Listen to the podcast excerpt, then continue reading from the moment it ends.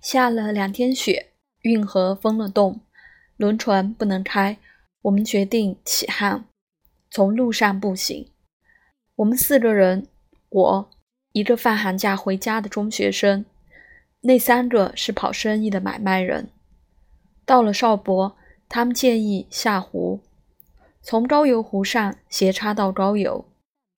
他们是老江湖，从湖上起航已经不止一次。路很熟，远远有湖边隐隐绰绰的村子，他们都能指认得出来。对我却是一种新鲜的经验。雪还在下，虽然不大，但是湖面洁白如玉，真是白茫茫一片大地，真干净。高邮到邵伯六十六，斜插走湖面，也就是四五十里。今天下晚到高邮没有问题，因此那三位跑生意的买卖人并不着急赶路。他们走一截就停下来等等我，见我还不上来，他们就坐在结了冰、落了雪的湖面上坐下来吃牛肉干、喝酒。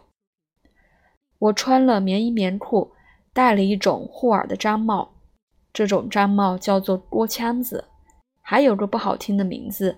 叫狗套头，走了一程，哈气蒸到狗套头的帽檐结冰。我精力还好，没有成为三位买卖人的累赘。看见琵琶闸了，县城已经不远。琵琶闸外的河堤上，无人家，无店铺，只有一个小饭店。我走进小饭店。